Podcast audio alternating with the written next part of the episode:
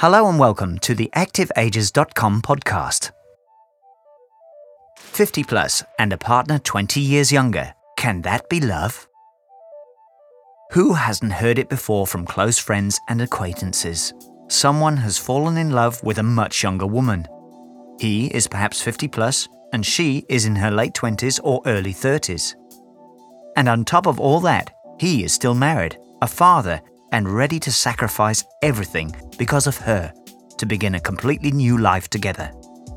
What leads a 50 plus man to give up everything for a much younger woman? It might surprise you to know that many studies have shown it really is the feeling of love.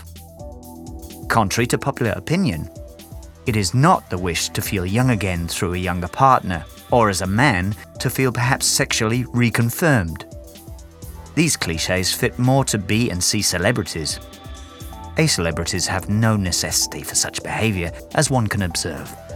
For the common 50 plus man, or even 40 plus, it really is exclusively the feeling of love and the impression that despite the age difference, the right partner has at last been found where not only the feeling is there, but they are sexually matched, the interests are the same, and just about everything else seems to be right. It is possible in this moment that one has realized that marriage came along too early, and that one wishes to rearrange one's life differently to how it was with the previous partner. When, as a 40 or 50 plus, one meets a new partner with whom all this seems possible to achieve, then the age difference, regardless of how high it should turn out to be, should not play a role. The situation should also be openly discussed with the previous partner, and eventually the children too, in an effort to find a family friendly solution by including all those involved.